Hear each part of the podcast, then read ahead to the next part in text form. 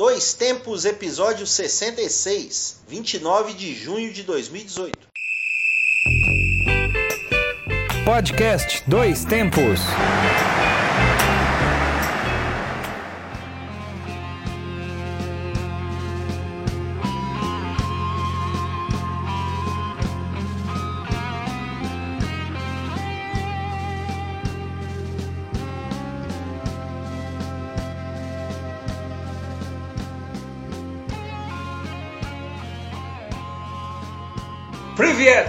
Hoje é 29 de junho de 2018 e já terminou a primeira fase da Copa do Mundo.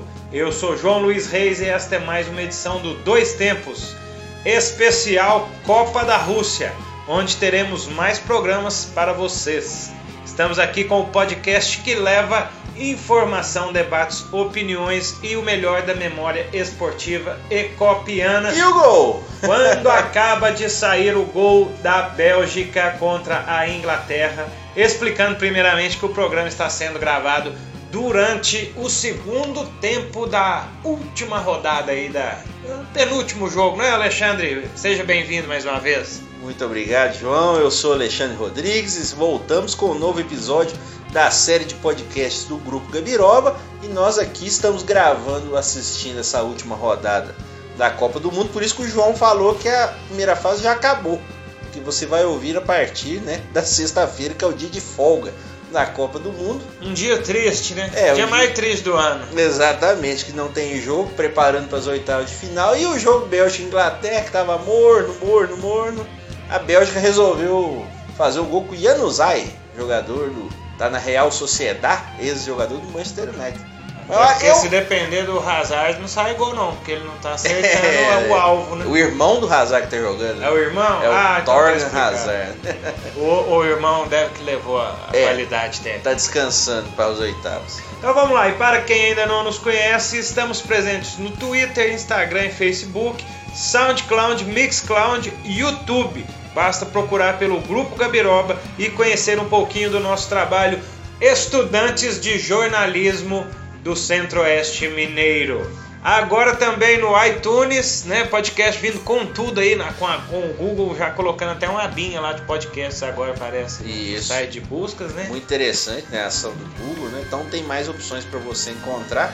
Tem todos os episódios no Mixcloud também no SoundCloud e no iTunes. na podosfera, né? Cada vez mais em ascendência.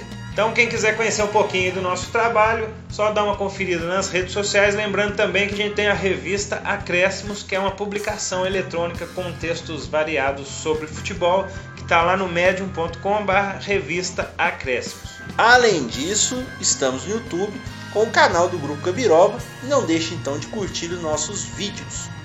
Isso aí. Vamos começar o programa de hoje. Só que hoje nós vamos fazer um programa inverso, né? Vamos Exatamente. deixar o debate para o final, até para a gente já ter a informação de o que, que deu nas oitavas, quem Isso. classificou, primeiro, segundo. Em que pés parece que a gente já sabe, né? Mas É, é bom para evitar qualquer surpresa. para evitar qualquer surpresa. Então hoje teremos o Guardião do Tempo, teremos também o quadro Grandes Narrações há um tempo já que não, Isso. não, não, não tinha Narrações exóticas, eu diria. Exatamente. Tem também o dedinho de prosa. O que, que você selecionou para hoje, Ale? É, o Brasil né, jogou com a Sérvia na última rodada da primeira fase com um certo risco de ser eliminado da Copa. Se o Brasil perdesse o jogo, ele seria eliminado. Não foi. E eu vou lembrar que a última vez que o Brasil chegou na última rodada da fase de grupos, ameaçado de ser eliminado. Também não foi. Isso Boa. foi há 40 anos. Eu vou contar uma- algumas histórias dessa Copa de Boas, 78. boas más lembranças. Acho que foi As mais. mais boas lembranças. Mas o Brasil não ganhou a Copa e também tem umas coisas meio bizarras que aconteceram, eu vou contar pra vocês. E depois no debate, para encerrar o programa de hoje, nós vamos fazer um resumão aí da Copa, quem que foi para as oitavas, quem que saiu, né? Exatamente, Surpresas, tristezas. com certeza. Então vamos lá, vamos começar então. Hoje vai ser um programa de, de trás para frente, né? Vamos começar no passado. No estilo do último episódio do Seinfeld, né? Que você, era de- a história pra contar de trás pra frente. Pois é, vai- vai ser um treino aí Tarantino. assim. Exatamente. Vamos editar diferente. Pulp Fiction. Pulp Fiction.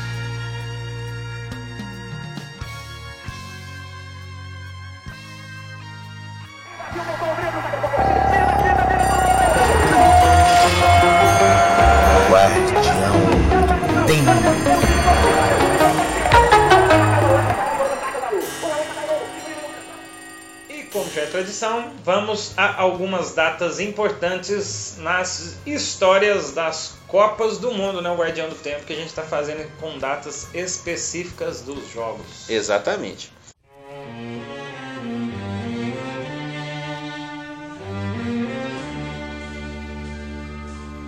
No dia 29 de junho de 1950, os Estados Unidos venceram a Inglaterra no estádio Independência, é ele mesmo, por 1 a 0, naquela que é considerada uma das maiores surpresas da história das Copas. O gol foi marcado por Joe Gaetens, um haitiano que foi morar com a família nos Estados Unidos em 1940. Seus irmãos estiveram envolvidos com a oposição política a François Duvalier, o Papadoc, e chegaram a participar de uma tentativa de golpe junto com exilados na República Dominicana. É, exatamente. Cara, gente boa, hein? É, né? Você vai. Pior foi quem pegou eles, olha só. Em 1964, o Gatens foi preso pelos Tonton Macuts, milícia que se tornou o braço repressivo da ditadura haitiana, e foi levado ao forte de Manche. Desde então, o Gatens nunca mais foi encontrado e sequer seu corpo foi entregue à família. Que Deixou apenas a história lembrada sempre graças ao seu gol na Copa de 50. Poxa vida, hein? Estádio do nosso Mequinha já foi, né? Nequinha já foi, Já foi palco. sede da Copa do Mundo. Inclusive, João, essa história aqui do Gatens, dessa vitória dos Estados Unidos, foi retratada no filme Duelo de Campeões, do David Anspalg, lançado em 2005, que fala sobre esse jogo. Nesse filme, o Gatens é retratado como um cozinheiro de um restaurante nos Estados Unidos e ele né, trabalhava nessa função antes de começar a jogar futebol. Pô, seleção. mais Será uma- tinha americana essa seleção? Tinha, é mais muito imigrante, né? Mas tinha A alguns maioria deve que americanos. era latina. É, e, e a Inglaterra ela não tinha participado das outras Copas, né, dos anos 30, Uhum. que você achava tão superior no futebol que não precisava, não, não precisamos jogar isso aí não. Nós já somos os melhores. O Lalas estava no time, não? Talvez o avô, né? o bisavô dele. E mais uma vez aqui, né? Sapatentes, como sempre, política pois de é. futebol. É, tem jeito, né? Ô, mas esse, esse jogador na era Trump, hein? É, Acho que não ia chegar perto, É. não, hein? Podia se tornar um símbolo, né? O Gatens, né? Mas. Nesse momento, o jogador, Vermaelen. o Vermaelen, acaba de abrir o supercílio. Vermaelen que tá no Barcelona, impressionante quando se machuca, né? Um jogador de boa qualidade na zaga, mas realmente se machuca muito. Acabou de fazer aquele bom talho. Parece que tomou um soco do Maguila. É, exatamente. Em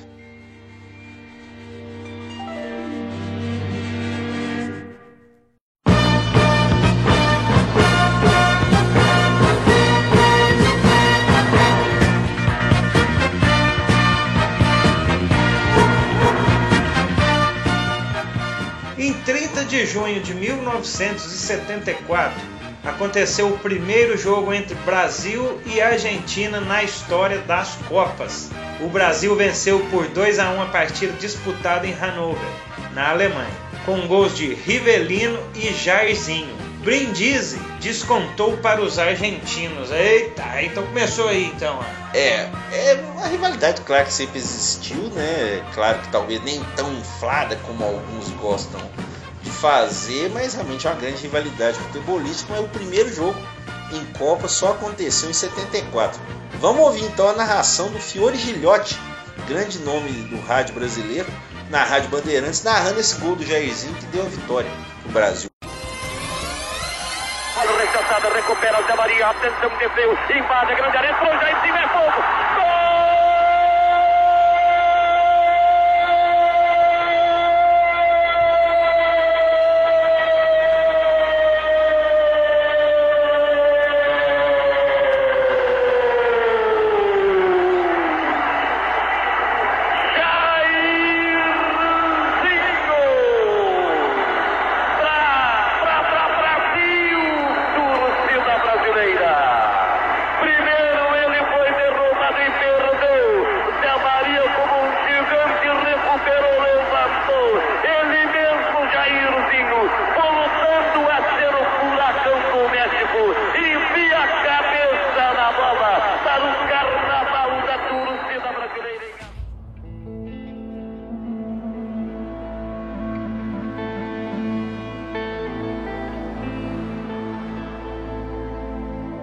To win again, to never stop finding, moving as one is the word for home. Begin to place yourself in the big frame when you dream. Já em 1 de julho de 2006, de novo na Alemanha, o Brasil desta vez perdeu. Foi para a França por 1 a 0 com gol de Thierry Henry e foi eliminado da Copa nas quartas de final. Para quem tem saudade daquela seleção de 2006, que acha aquele tempo que era bom, né, que teve muitas postagens hoje em dia, não foi bem assim não, viu? Nós vimos aquela Copa, né, João? Ô, Não foi vi. essa maravilha. vi.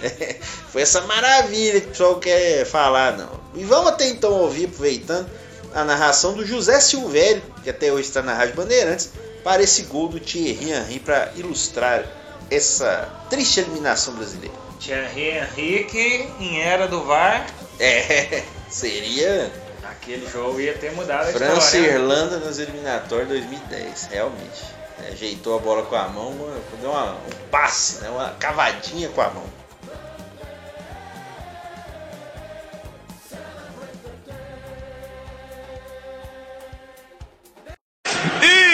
Irresistível esse Zidane, Quesada. Irresistível, sem dúvida. E é ele, mais uma vez, que vai para a cobrança. Reza Brasil contra o Zidane, como diz o E lá vem o time da França, bola cobrada,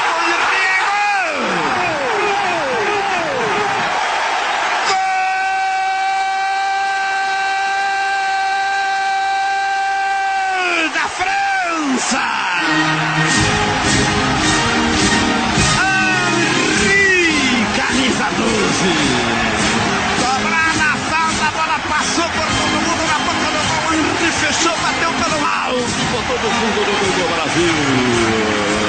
Depois daquele chapéu, depois daquela cobrança de falta, é um gol merecido.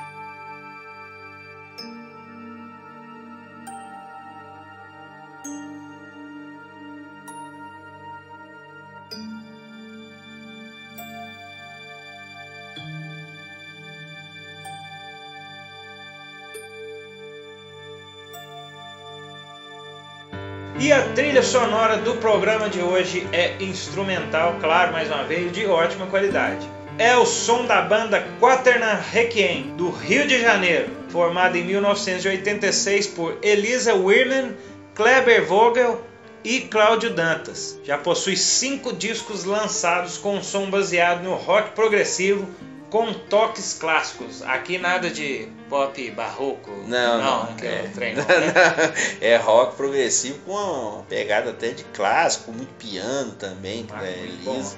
Muito interessante realmente. Até não lançou tantos discos é, conforme os anos, mas os que foram lançados são de ótima qualidade aí. Mas Ainda tem a banda? Não. Da continua a Continua. banda. O último disco foi lançado em 2012. Aí, ó. mas continua realmente em plena atividade, com muitos shows aí. Até teve é, show é, passado agora na TV Brasil, bacana. Recentemente. É só instrumental mesmo. mais instrumental. E realmente algumas músicas mais longas e tal, mas com muita qualidade aí no som dos cariocas do Quaterna Requiem. Vamos ouvir um pouquinho.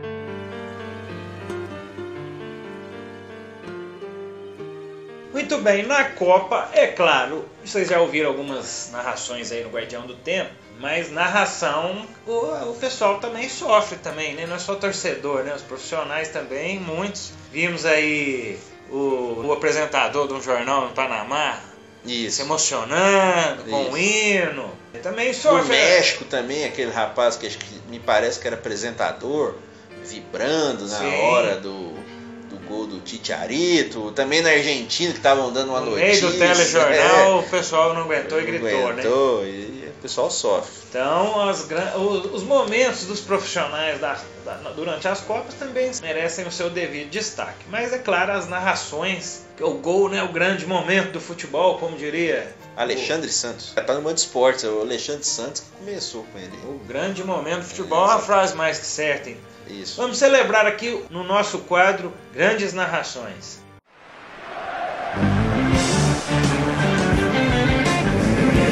Grandes narrações.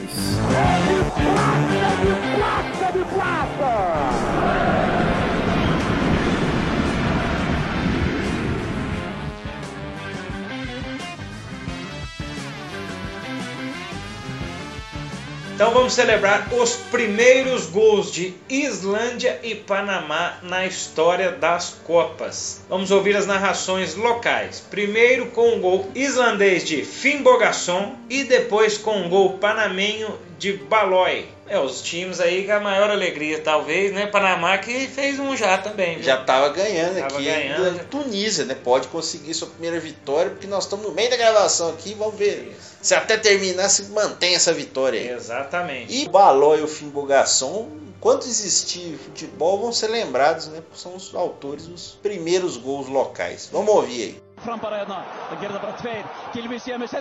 Alfred! Alfred Misjafna skot. Gilvi fær hann síðan út til hæra megin. Gilvi dansar hann með hann aðeins. Gilvi með settingu. Hinn á tegin. Alfred!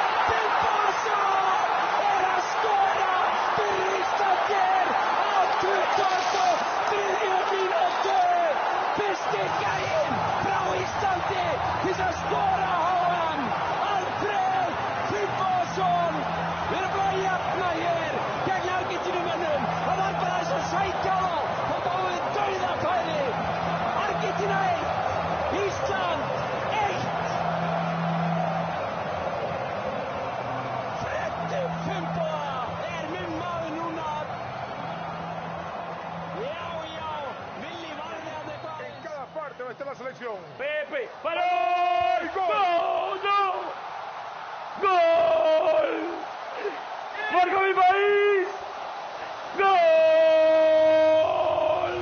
De Panamá. Marco Panamá, Marco Felipe, El Pipe en un mundial. Marco Panamá, marcaba el primero, El, Marco Panamá, el primer gol. Hay gol. el primero señores, El gol de Panamá, el primero. Marco Felipe. ¡Qué gol! Pepe, Felipe. Felipe. Felipe, Felipe. Felipe Baloy.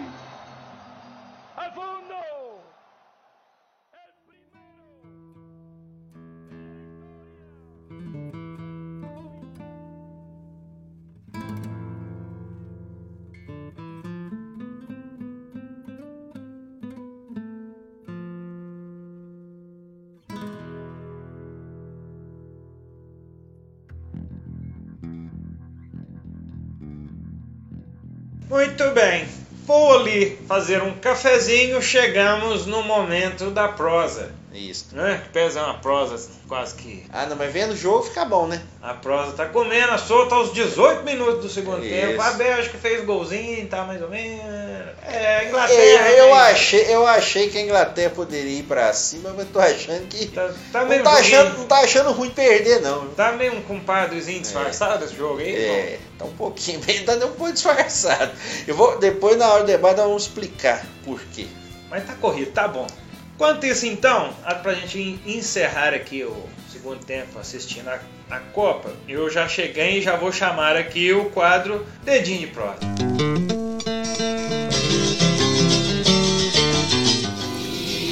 Edim de prosa.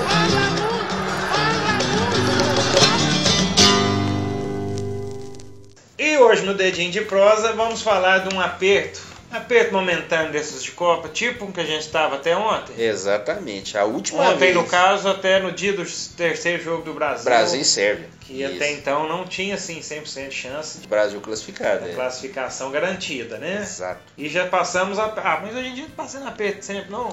Não, demorou. Teve pior, né? Teve pior, que foi em 66. E em 74, nós já falamos aqui, foi aquele jogo com o Zaire. O Brasil precisava ganhar de 3 a 0 para classificar. Conseguiu, faltando 12 minutos para acabar o jogo. Mas a última vez que o Brasil chegou em risco de ser eliminado na primeira fase de uma Copa, antes do jogo agora contra a Sérvia, foi em 78. Mas para isso eu vou contextualizar um pouquinho como é que estava a seleção. Em 74, o João Avelange deixou o cargo de presidente da CBD. Nossa, só um minuto. Momento. Pois não. João Avelange. Um minuto. Oh, 10 segundos de silêncio. É. Tá bom. Tá bom, já valeu. E, na época era CBD, né, Confederação Brasileira de Desportos, e ele foi ser presidente da FIFA, né? A campanha dele foi bem sucedida. Em seu lugar, assumiu o almirante Heleno Nunes, presidente da Arena, a Aliança Renovadora Nacional, partido do governo militar. Entendi. Obviamente, Coincidência, né? obviamente, né? Política não tem nada a ver. com Esse é o né? Coronel Nunes? Não. não, esse é outro Nunes. Ah, não é o Antônio é da Nunes família, também, não, né? né? Antônio Nunes! Antônio Nunes! É o, é o Heleno Nunes, né, na família. Esse de agora é do Pará, né, esse aqui é do Rio de Janeiro. Ele foi indicado pelo governo militar da época. Sob o comando de Heleno Nunes, foi que o Campeonato Brasileiro sofreu um inchaço incrível, chegando a incríveis 94 clubes na edição de 1979. Imagina o álbum de figurinha. Nossa senhora. Mas que não sei se vinha de todos os times. Tinha aquela coisa do chiclete, né? Que vinha Ah, umas sim. figurinhas, mas que não vinha de Não, 94. imagina fazer um, um álbum desse. É, prepara que na Copa estão querendo fazer isso aí. Chega a 48. Vamos chegar lá. Inclusive criaram uma frase muito espirituosa sobre esse momento, né? Onde a arena, que era o partido do Heleno Nunes, onde a arena vai mal, mais um time nacional. Onde a arena vai bem, mais um time também.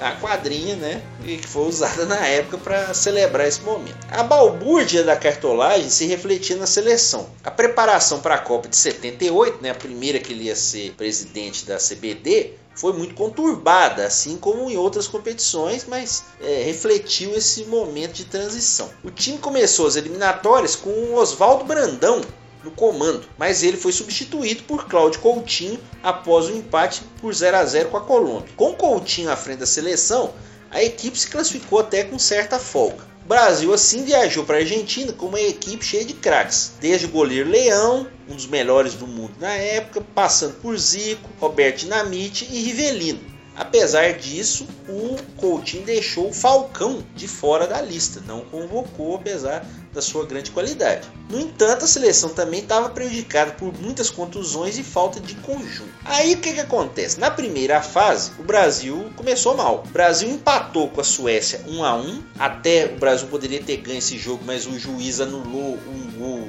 do Brasil no final do jogo, alegando que tinha acabado o jogo, tinha pitado, no meio de uma cobrança de escanteio. Ah, lembro demais. Biz- bizarro, né? Mas o fato que o Brasil não ganhou e depois. É, pois é.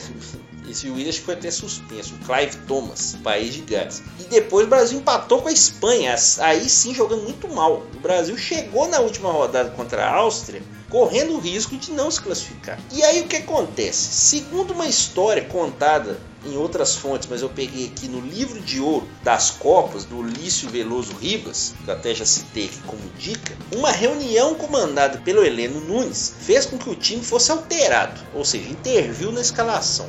Saíram Edinho, que estava improvisado de lateral esquerdo, Edinho, que é comentarista hoje no Sport TV, Flamengo? Flamengo? não, do Fluminense. Ele jogou no Flamengo? Tá, não, é, jogou depois, né? É, Na época era o Fluminense. Saíram ele, o Zico e o Reinaldo.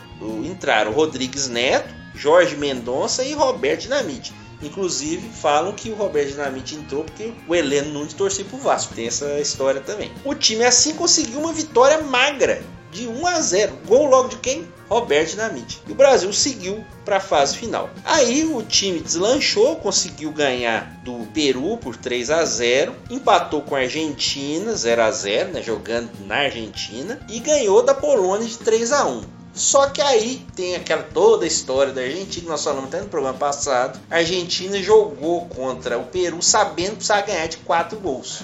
Esse sim é o jogo da vergonha. É, o horário diferente, né? E aí nós sabemos que a Argentina ganhou de 6 e foi para final. O Brasil não conseguiu realmente chegar à decisão, acabou tendo que jogar o terceiro lugar contra a Itália, onde conseguiu ganhar de virada por 2 a 1 Inclusive é o jogo daquele golaço do Nelinho, aquele chute curva né? Lateral direito. Golaço do Nelinho. Será que jogou tocando pagodinho? pra disputar o terceiro? Pois é, na época não tinha essa cobertura, três horas antes do jogo, né? Ficar é. vendo, o pessoal chegando não sabia ter chegado do bar, né? Chegou direto. E, e até para terminar, tem uma eh, frase interessante, né? Que o, o Cláudio Coutinho cunhou, né? A clássica frase, né? Nós somos os campeões morais dessa Copa, por causa de tudo que aconteceu naquele jogo com a Argentina. E aí o César Luiz Menotti, técnico da Argentina na época, respondeu: Eu felicito meu colega Coutinho por seu campeonato moral e desejaria também que ele me felicitasse por meu campeonato real. Seja, não, não ligou do campeonato é, não ser É tipo muito... assim, né? Eu postei nas redes sociais a minha mágoa, mas o caneco tá lá, né? É, exatamente. Mas... E aí, no caso, o Brasil, então, ressaltando, só saiu fora da Copa na primeira fase três vezes, 30, 34 e 66, mas em fase de grupo, uma vez só. É, esse formato mais clássico, assim, com times jogando todos no mesmo grupo, foi a partir de 58. Nesse formato de oito grupos, desde 98, né? 98, com, com um aumento né? de 32 países. Provavelmente em 2022 ainda teremos que tentar já aumentar para 48 já antes, mas parece que não vão conseguir. Não vai dar tempo, tal. A eliminatória já começa ano que vem, e tal. Acho que vai ficar para 2026 mesmo aquela mudança. E só destacando aqui também que o jogador da Bélgica depois do gol é o Batshuayi. Tomou uma batida na cara ao chutar a bola e ele acertou a trave, parece quase uma vídeo cacetada, né? O Batshuayi, ele perdeu muito gol contra a Tunísia, conseguiu fazer um, né? Mas realmente não tá fazendo teve uma um Copa muito boa. Né? Mas teve uma mira excelente, acertou a trave, levou uma bolada na cara. Precisa realmente de uma precisão incrível.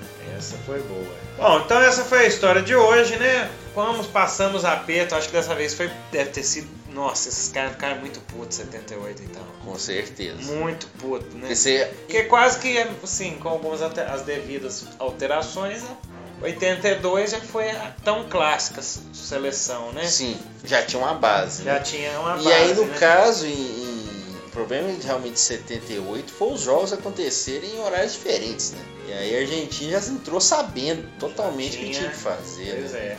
Um erro da organização, realmente que precisou ser corrigido de novo em 82 por causa daquele negócio do jogo da Alemanha e da Áustria e tal. Né? Precisou acontecer também mais uma arrumada de resultado para que isso não se repetisse.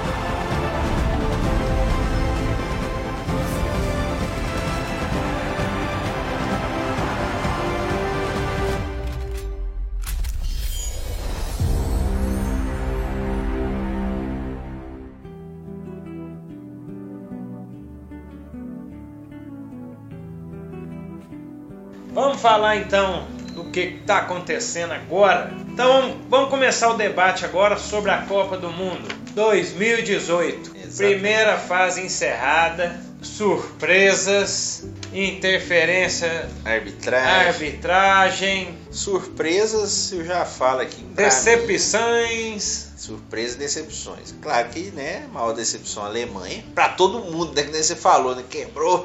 Todos os bolões do, do universo, acho que... Acho que nem a, a mãe dos, dos jogadores da Suécia e do México apostaram contra a Alemanha. Eles apostavam no país deles, né, ou na Suécia ou no México, com a Alemanha. É. Nunca a Alemanha fora. E eu acho que outra decepção também terrível é a Polônia, né? Coisa lamentável no futebol da Polônia. Ganhou ainda do Japão, mas tomou um vareio incrível da Colômbia. Havíamos até comentado já sobre a Polônia, um dos piores jogos, né? É. O pior europeu, talvez, né? Sim, e o caso da Alemanha, eu acho que não é o caso de criticar o modelo de futebol ou a organização propriamente dita. Eu acho que é, tem muito mais a ver com a montagem do time. O time muito desleixado, algumas brigas internas. Pois é, que eu fico pensando. Jogadores que foram deixar de fora, como o Sané, talvez o grande É, erro. é né? exatamente às vezes o que eu fiquei pensando. Porque no 7 a 1 foi tão elogiada essa questão do futebol na Alemanha, é base, é, sei lá, investimento pesado, preparação, objetivo, projeto, né, o projeto. Cara, mas quando vem toma uma lapada dessa, Parece que essa história de projetos, parece que é só uma lenga-lenga para justificar até a derrota brasileira, que pera, não tô falando que não existe, não. Uhum,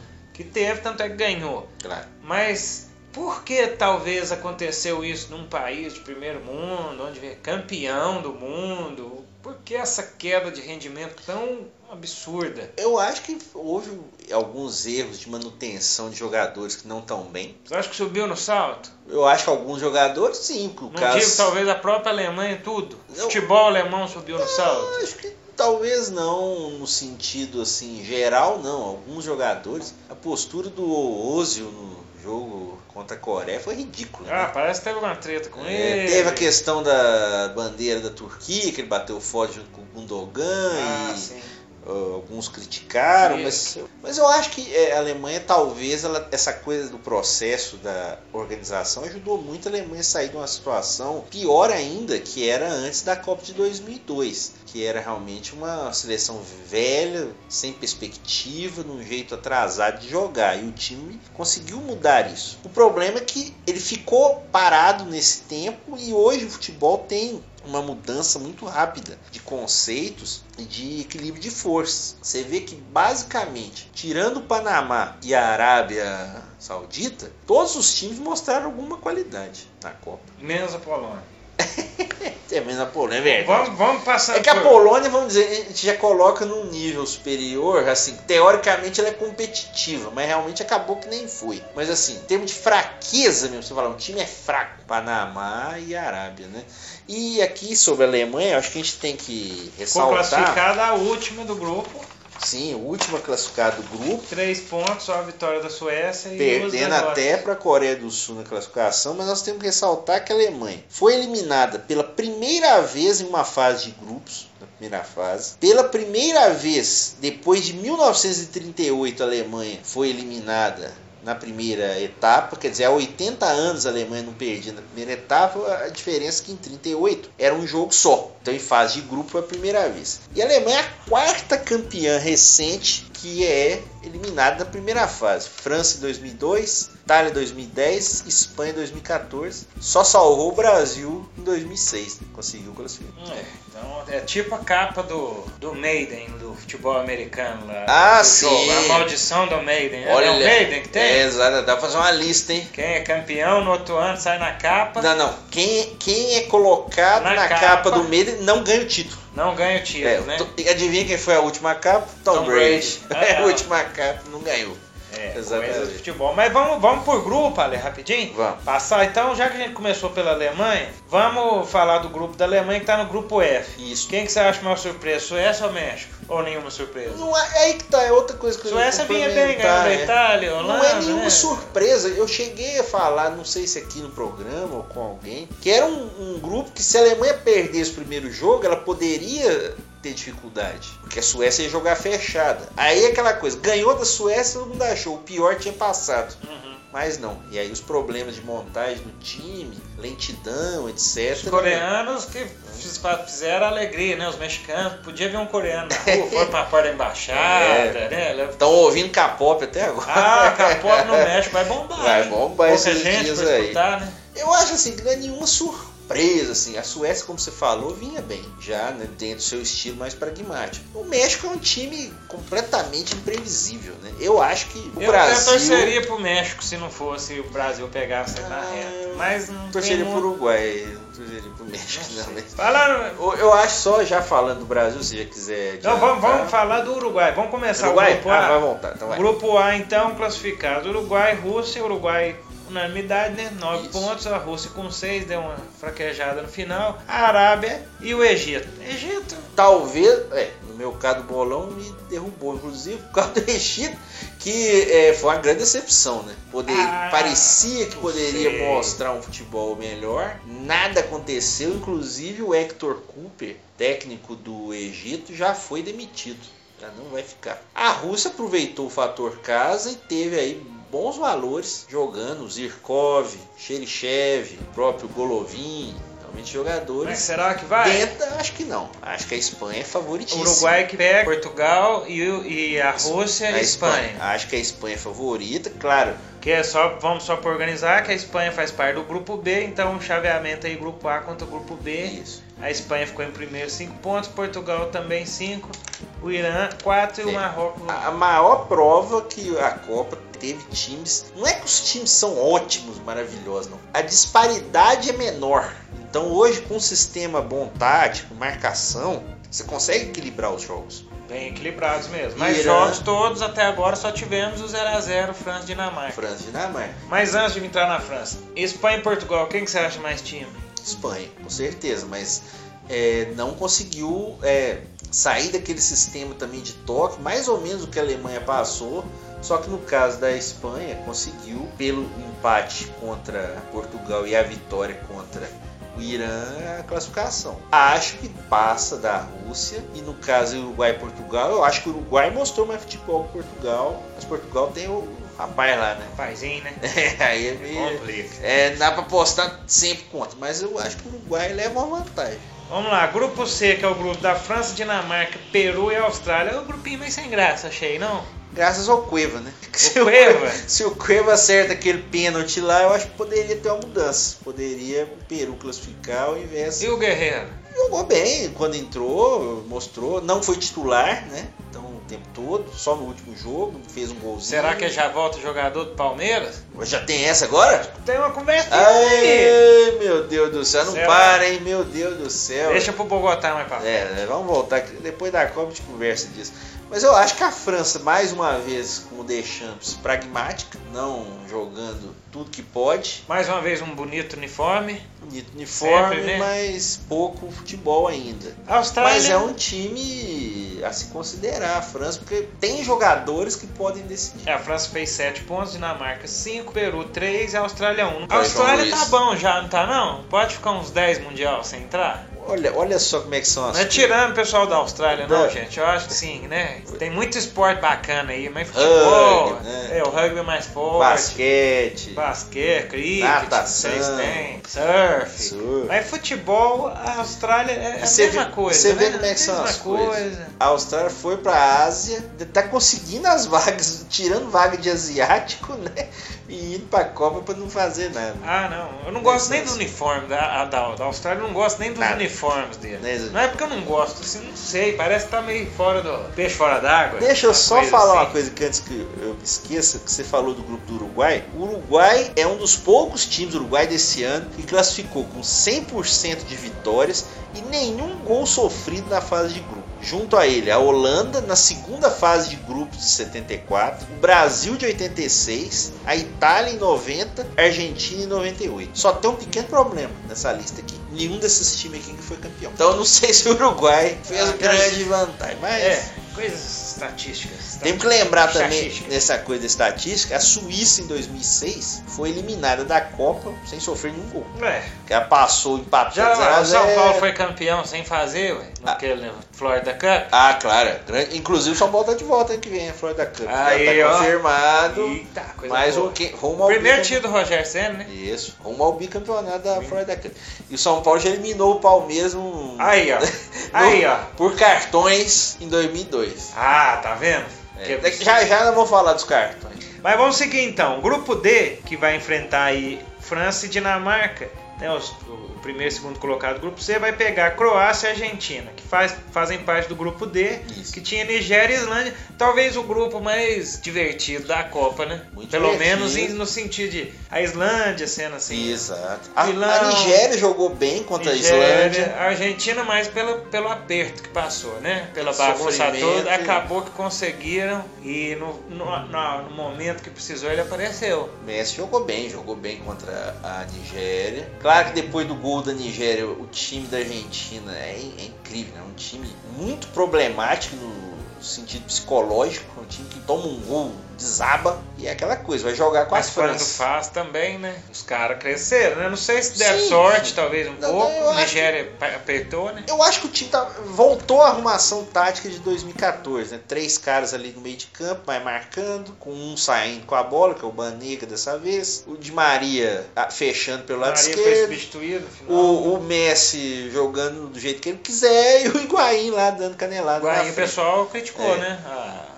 meio que a mira dele, né? Incrível, né? Um jogador que nos clubes, no Napoli, na Juventus, faz muito gol e na seleção, infelizmente, não vai e tão nesse bem. momento, Apesar só de. interrupção. Ale, rapidamente aqui no meio, aquele momento DVD, Ah, seleção do Panamá ajoelhada em campo, agradecendo pela participação, ao Torres em pé até com porque não sabe quando volta, né? É, talvez despedindo, É verdade. mas é uma bonita cena daquelas Não, com de DVD. certeza. Inclusive hoje já ouvimos o gol do Balói, o Panamá que perdeu para para Tunísia por 2 a 1. Aí acabou que. Então a Argentina enfrenta a França e a Croácia a Dinamarca. Hum, que joguinho. Eu acho a Croácia o melhor time da Copa até agora. Você acha que vai passar Eu o- acho. Não sei se é aquilo que eu disse desde o começo. É uma Copa muito equilibrada. Mas em condições normais, se a Croácia, Croácia jogar. que também ganhou as três, né? Sim. Nove pontos. Só que tomou um gol da Islândia. Sim. Se jogar o que tá jogando, eu acho que a Croácia. Inclusive, tô, muita gente já tá colocando a Espanha na semifinal por causa do cruzamento. Eu acho que a Croácia tem chance de. Uruguai, Croácia trabalho. e Bélgica, os únicos a fazerem nove pontos. Isso, é o- a diferença só que eu citei o Uruguai porque ele não tomou gol. Muito bem. Já Isso. vamos ter. Nós ainda estamos só no quarto grupo. Já vamos ter França, Argentina, Uruguai, Portugal. E Espanha e Rússia tá bem, tá Sim. começando. Vamos chegar aqui então agora. Brasil. Isto. Grupo E, Brasil, Suíça, Sérvia, Costa Rica. Fala rapidamente do Brasil, o joguinho, o que, que você achou? Melhorou, piorou? Acho que o time do Brasil é um time na cara do Tite, né? Um time. Vai ser tipo aquele. Corinthians? Vai. Mas um Corinthians meio carilho, né? 1x0, uma bola Tá só com o jogo cara, todo. porque eu acho que não sei se nesse jogo com o México, mas num possível cruzamento com a Bélgica, eu acho que vem o Fernandinho aí pro time.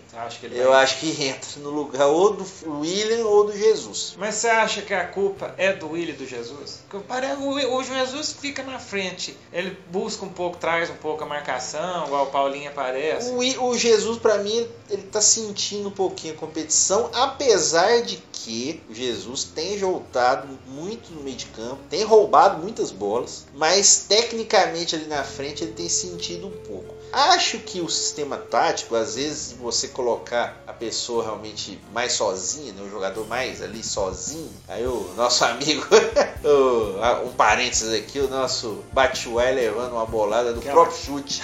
É um lance maravilhoso, realmente. O que acontece? Esse esquema que às vezes faz com que você fique sozinho na frente, às vezes te dá esses sintomas, vamos dizer assim, de solidão no ataque, se a bola não chega e se você tecnicamente por si só não tá no. Mas Daniel Alves não matou esse esquema, não? A falta dele? Quase que não utilizou o lado direito ali. né? Sim. Fica só o Marcelo, o Neymar. Eu, eu- teve gente que falou que o Tite treinou sim o, o time do seu Daniel Alves, eu discordo. Eu acho que faz muita falta e o time não se preparou tanto para jogar assim, na minha opinião. Mas dentro do que é possível na marcação, o Fagner até não tem comprometido, apesar de que eu acho que a Sérvia atacou os lados do Brasil até tomar o segundo gol e mostrou algumas deficiências. O Brasil vai precisar. E eu acho que o caminho está bem claro para o Fernandinho entrar no time a partir das quartas de final. Acho que vai acabar E o acontecendo. menino Tyson? Você acha que vai pintar? Ah, é, tem muita gente falando que tá sendo guardado pro jogo contra a Argentina, né? Da outra Copa? Não, da- não, na semifinal pra, né? Ah, o A, pra profecia se Se concretizar. concretizar. Nossa, quem É. sabe profecia, né? Vianney Claret. É. Quem que falou que eu tava? Vianney Claret. Vianney Claret Da, da- Profetizou. Rádio Gaúcho. profetizou Falecido, já faleceu. que Tyson é melhor que Messi. O tempo iria dizer. Já vem dizendo, né? Quem sabe, hein? Pois é. Olha Mas- só, eu tenho medo desse jogo. Cenas proféticas ainda na Copa do Mundo. O Brasil vai jogar com o México, João. Tem que ressaltar aqui que o Jesus Galhardo quase quebrou o nosso podcast passado, né? Ah, o da expulsão? É, que ele Ah, não foi expulso mais rapidamente, mas ele tomou o cartão amarelo mais rápido da história das Copas no jogo contra a Suécia. 10 segundos? 13 segundos. Poxa. Tomou o cartão amarelo. É o cartão mais rápido, né? Somando amarelo e Eu tava vermelho. brincando, que no outro podcast eu falei que o cara já levou o cartão no túnel. Esse Isso. levou no vestiário. Esse Tinha nem calçada Pois chuteira é, já tava lateral esquerdo até vi algumas pessoas colocarem até na seleção de primeira fase de Copa, mas o México jogou mal contra a Suécia, poderia ter perdido demais e eu acho que é um adversário bom pro Brasil, porque eu acho que vai dar espaço. Eu acho Pois que- é, eu também acho que agora é, agora é a hora de ganhar, né? A competição muda, oitavas de final, mata-mata. Acho que tudo bem, ah, tem pessoal vai falar, ah, o Osório é um bom tal, mas eu, eu não confio muito, não tenho É. confiado muito, acho que o Brasil é favorito, claro, tem que jogar. O México não tem, vamos dizer, nada a perder. Se o México perder nas oitavas de final de novo, muda nada. É o normal mesmo acontecer. Mas o Brasil é favorito, tem que saber jogar com os nervos e saber explorar os espaços que vão ser oferecidos. Então o Brasil faz parte do grupo E, ficou em primeiro lugar com 7 pontos e a Suíça em segundo. A Suíça que pegará a Suécia vai ser um, deixa eu ver o nome aqui, Sussu, Clássico Sussu. o clássico Sussu europeu. A Sussu europeu, acho que é um jogo difícil. Acho que. De, de, duro de assistir?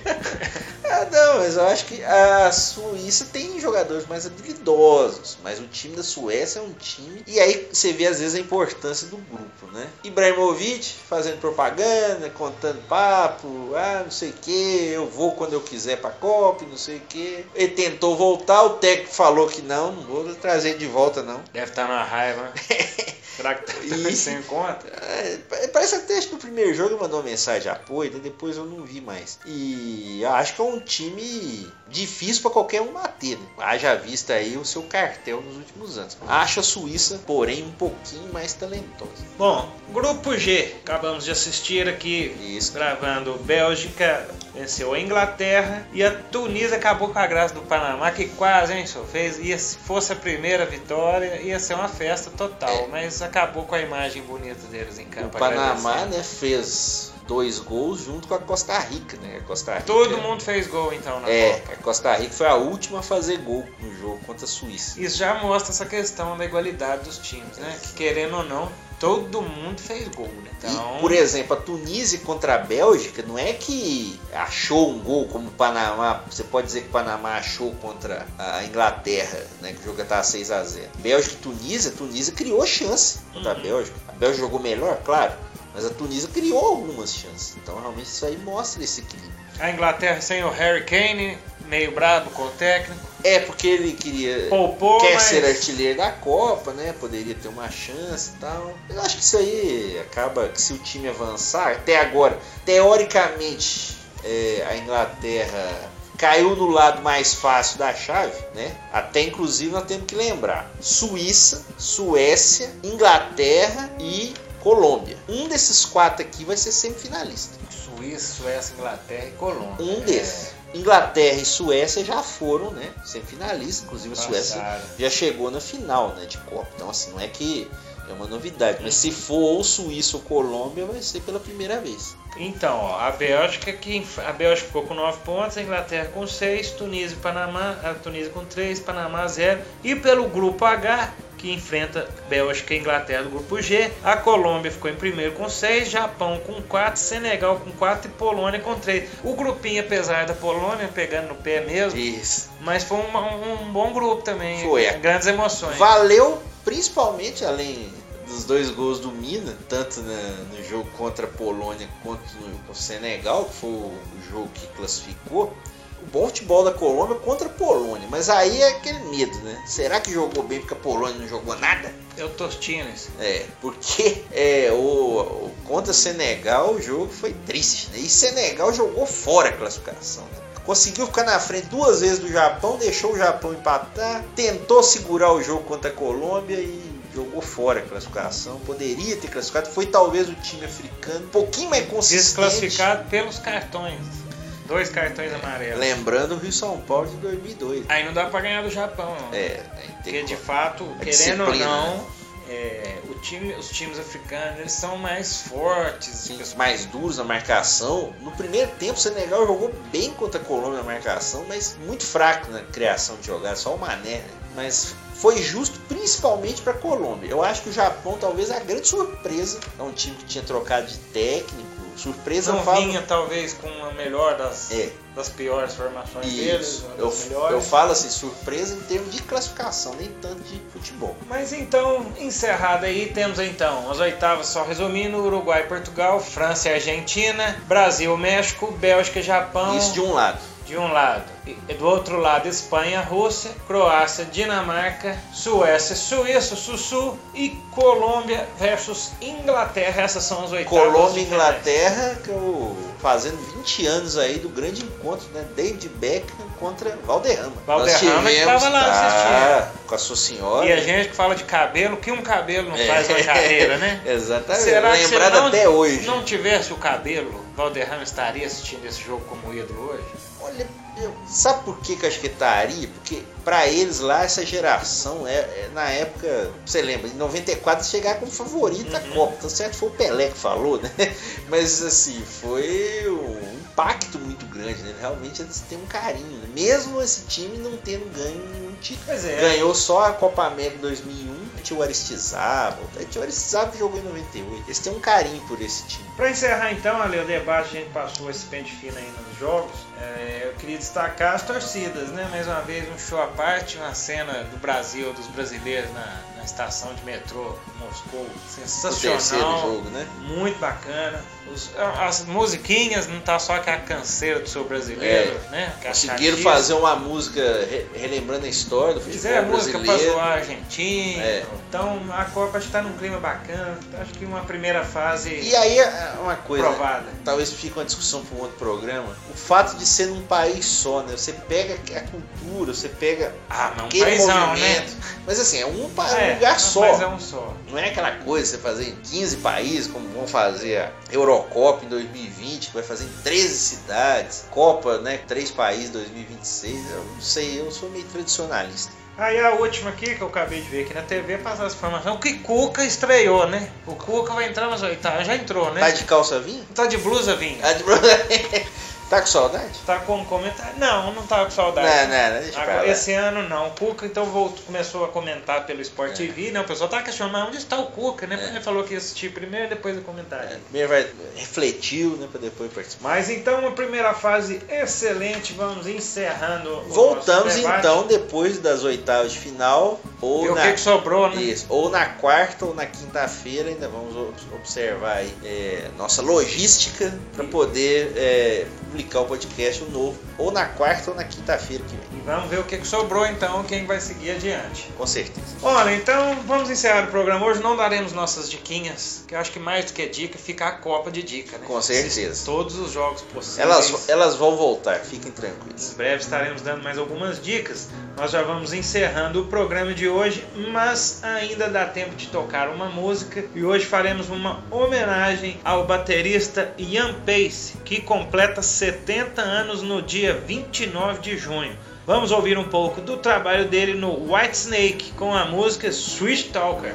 O Ian Pace, claro, baterista clássico do Deep Purple, tocou com Gary Moore também, mas vamos ouvir essa música do White Snake também, desse grande álbum Red and Willing de 1980.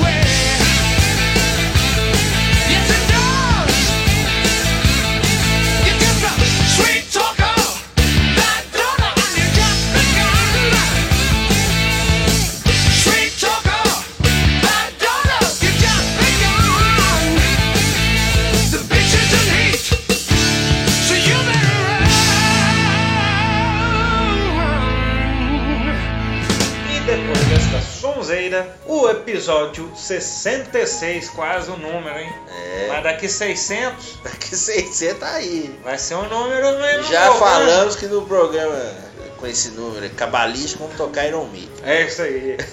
o episódio 66 vai ficando por aqui. Mais uma vez agradecendo a todos pela audiência. Compartilhe o nosso podcast nas redes sociais. Se você ouviu, conte para os coleguinhas e espalhe por aí. Lembrando que este e os outros episódios estão todos na internet no Mixcloud, www.mixcloud.com.br Grupo Gabiroba. E agora também no iTunes. Então tá fácil achar lá o podcast. Quem quiser procurar, quem é da Podosfera já tá mais Isto. familiarizado, mas quem não é, é só procurar Grupo Gabiroba que vai ter algum link. Com certeza. Acesse também nossas redes sociais. Tem Twitter, Facebook, Instagram. Basta procurar por Grupo Gabiroba. Além disso, estamos no YouTube com o canal do nosso Grupo Gabiroba. E não deixe de ver nossos vídeos também, claro, da grande TV Bugre. E vamos ressaltar aqui também o nosso vídeo, as engrenagens do rock brasileiro. Ô, fica a dica então. Fica já como dica, foi publicado na página do YouTube da TV Weng de Belo Horizonte, né? Claro, de todas as suas unidades. Quem quiser ver o nosso documentário que nós fizemos em 2016, ele está lá, as engrenagens, o rock as engrenagens do rock brasileiro. Nosso primeiro trabalho, vamos dizer assim, do Grupo Gabiroba, já em conjunto, já foi feito já tem dois anos já, feito a partir de uma iniciativa do professor Gilson Haslan, aqui da UENG de Vinópolis, para uma semana cultural e felizmente foi um trabalho muito bem sucedido. Então acesse lá na página, claro, além da página do Grupo Gabiroba, na página da TV UENG no YouTube. E também estamos no programa Conexão Esportes da TV Candidez, todo domingo às 8 da noite, nos comentários, reportagens, produção. Acesse as redes sociais do Conexão Esportes, Facebook, Instagram e também o site da TV Candidez, tvcandidez.com. E o Dois Tempos de hoje foi gravado aqui nos estúdios da casa do João Luiz, Isso. né? famoso My Home. E teve apresentação e comentários também de João Luiz e Alexandre Rodrigues, como seguimos nossa jornada, né? Quantos parecerem companheiros aí dispostos? Ah, estamos aí, né? estamos aí. Estamos à disposição. Trabalhos técnicos de sonorização de Júnior Cameron. Redação de Alexandre Rodrigues. Dois Tempos é sempre uma produção do Grupo Gabiroba. Copa do Mundo.